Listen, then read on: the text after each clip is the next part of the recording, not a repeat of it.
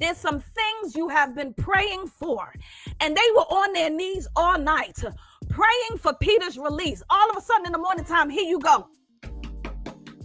Knock on the door. Here come a little servant, a little little maid servant, a Rhoda. Opened the door and said, "It's Peter." Peter's at the door, y'all. They back there saying, "Oh, that couldn't be. Maybe you looking at an angel." What you praying for is at the door. What you've been praying for is knocking at the door, but because it's coming in a different form than what your mind thinks of, you are missing it. Don't miss God.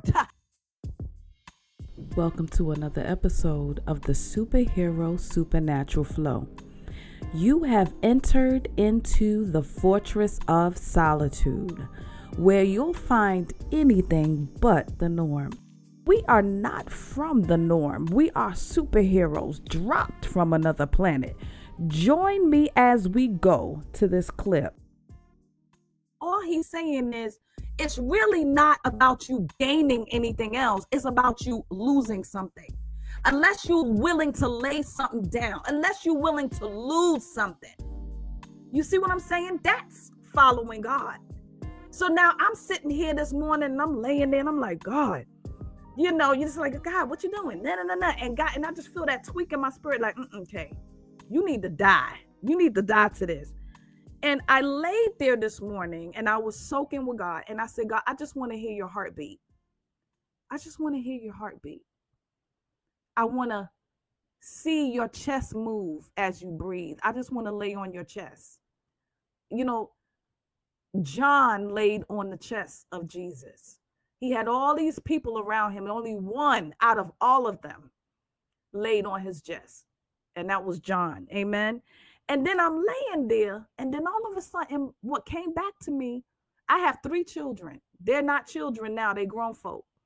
But I remember God brought it back to me when I had kids and how how beautiful that newborn baby was. All three of them. And he brought me back to the crib when you first brought them home and you laid them there. And what y'all used to do, you get up and in the middle of the night, you just, even if they're not crying, you get up and you just look at them, you watching them. Every morning you watching them, you watching their heartbeat and you watching their little hand as it just kind of dangles there and the little fingers and the little toes. And you're like, you, you're getting that new smell, that new, there's nothing like it. That alone is a miracle. New birth is a miracle. Amen. And I sat up there and I'm like, I'm just watching. I'm watching these pictures roll past me. And I'm saying, God, what's happening? And the Lord began to say to me, You can't look at your kids. When you saw Tiffany and you saw Haywood, you saw James, and you stood in front of their crib. He said to me, He said, you didn't look at them and say, well, this is their skin tone. And in about five months, this is how their skin tone is going to look. And you know what? Their eyes are really slanted now, but their eyes are going to get big. About six months, their eyes are going to look like this. And you know, they hardly have no hair on their head. But in about three months, they're going to have about five inches of hair on it. You didn't do, you can't do that because you don't know what the baby is going to look like in each stage when Ah, Shana Mahaya, I think I need to put this down and just talk to y'all. I've been trying to get back on my laptop. But the Lord brought something so beautiful to me this morning. And it's just like ministry. It's just like when we're building this new foundation, you know, and we tend to say, well, this is what we're going to do. And this is how we're going to do it and this is and, and, you know what? Five months from now we're going to do and we trying to do something. What you trying to do? Like you had any uh uh say in the blueprint to begin with. Like you had any say of the plans in the, to begin with. How do you when you pregnant with that baby in your belly you have first of all you don't even know the sex of the baby Second of all, okay, now you know the you don't know what that child gonna come out looking like, and it's the same thing. We're trying to put something together when God said, "All I need you to do is to relax and watch that baby grow." He says, I don't need you to pick out the eye color. I don't, it's already been from the foundation of the world. That child name came before me before the foundation of the what he told what he told Jeremiah. Jeremiah, I have knit you in your what? Mother's womb. And I knew you before what? The very foundation of the world. And I knew you was going to do what? Be a spokesman unto me. Amen. But we sit here, and this is how the Lord began to deal with me. And all of this comes into play when we begin to say, Die already, throw out your plans. Get rid of your plan. This is something that we've, I believe the Lord has been trying to tell us this from day one. I have come like the sound of a rushing wind. I have wiped the slate clean. So we come and say, oh, but let's, you know, let's go ahead and do this and let's go. God said, what are you talking about? All I need you to do is come before me daily as that blank slate. It's not about what you think should happen. The scripture here in First Corinthians, I was reading, it says, We preach Christ. Christ preached is the power and the wisdom of God. Christ crucified what crucifixion mean? Cru- crucifixion mean he died. He died. They na- they nailed his hands to the cross. They nailed his feet to the cross. And if you're in this and you don't feel like that's something that you ever have to go through, I don't know who you following. Because Christ said, pick up your cross and follow me. Christ picked up his cross not after he died, on his way to death, on his way to the cross. He picked his cross up on his way. He knew he had to die. He knew he had to die. He knew that he had to say, Lord, into thy hands I commit my spirit. So when he says, it's not a cute little word. It's not this little cute. Oh, God said, follow me. Pick up your, your cross and follow me. And it's so very cute. He, re- listen, it's real. I have to die daily I, to get up here, and it might not look at like it. It might not look like it. Might not seem like it. Because when I open my mouth, you ain't seeing me. When I open my mouth, you're not seeing Kay. When I open my mouth, I have died a thousand deaths before I, you don't know who I am. You don't know where God picked me up from. You don't know I was that little child that couldn't open her mouth and say anything. You don't know I was the one that when they stood me up in front of how many hundreds of people, all I could do was sit there and stutter. You don't know who I am. You don't know what God had to do to bring me to where I am. But what I'm saying, I ain't asking you to do nothing that I am not willing to do. And God doesn't ask you to do nothing that he himself have not done. All he asks us to do is to look. See, we think it's cute. Okay, y'all, we building a new foundation. Oh, come on, let's go get some t-shirts. Let's go put on the flow. But my God told me when we sat down in the heavenly meeting, ah, the angels were there. Kingdom government was there. Kingdom government showed up. And he said, if you're going to sign on a dotted line with me, it ain't just about no talking out your mouth. It's about when I come to you and I ask you to give up something, can you give it up? Can you say, Yes, Lord, even when you don't understand? Oh, God, there's a scripture in there that talks about the fact that I came to you. Paul is talking to the church and he said, I came to you and I didn't come with eloquence of speech. I didn't come with no degrees. I didn't come when they said, you know, they have speech class in college now when they teach you how to speak and they teach you how to stand in front of people. I didn't come like that. but I came proclaiming nothing but Christ. I decided that I wasn't going to speak nothing but Christ.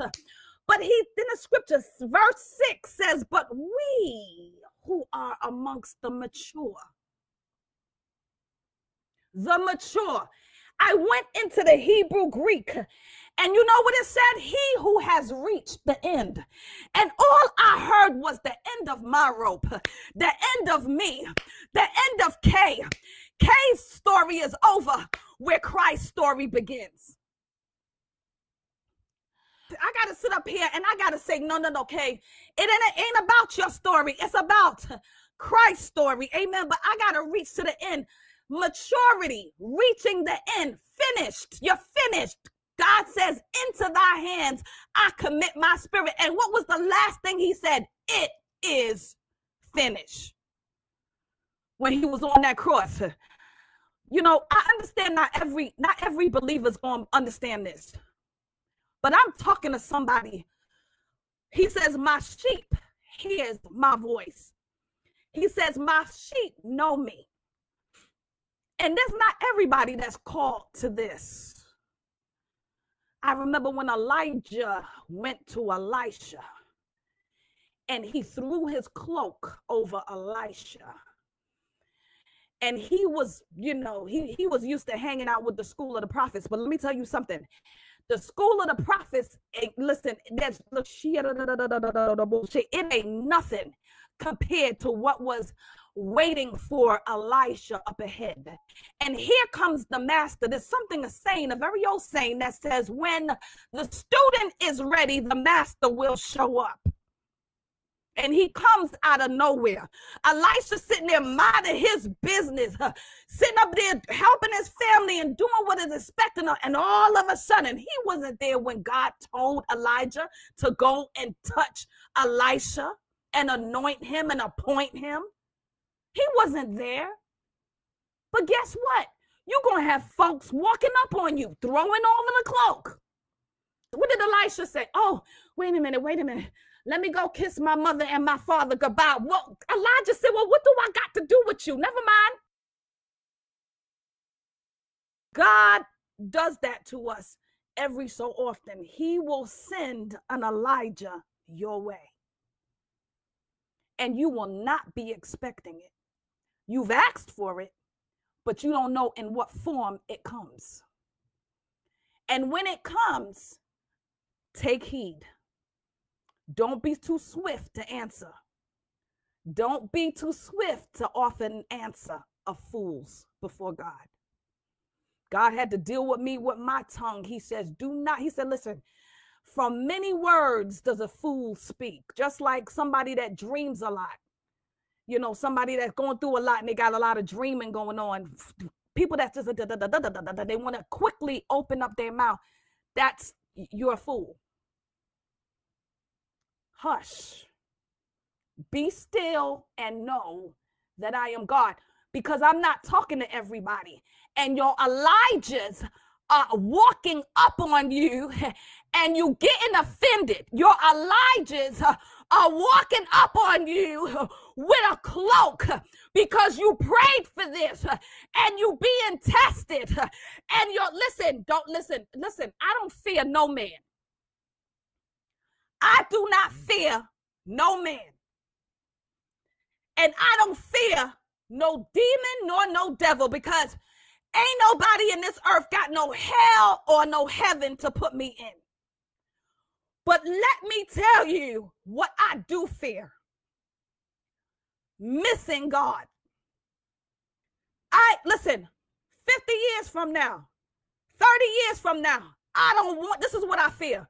God coming back to me and saying, Listen, what you prayed for walked up on you. A portal was open before you, but your flesh rised up and you missed it.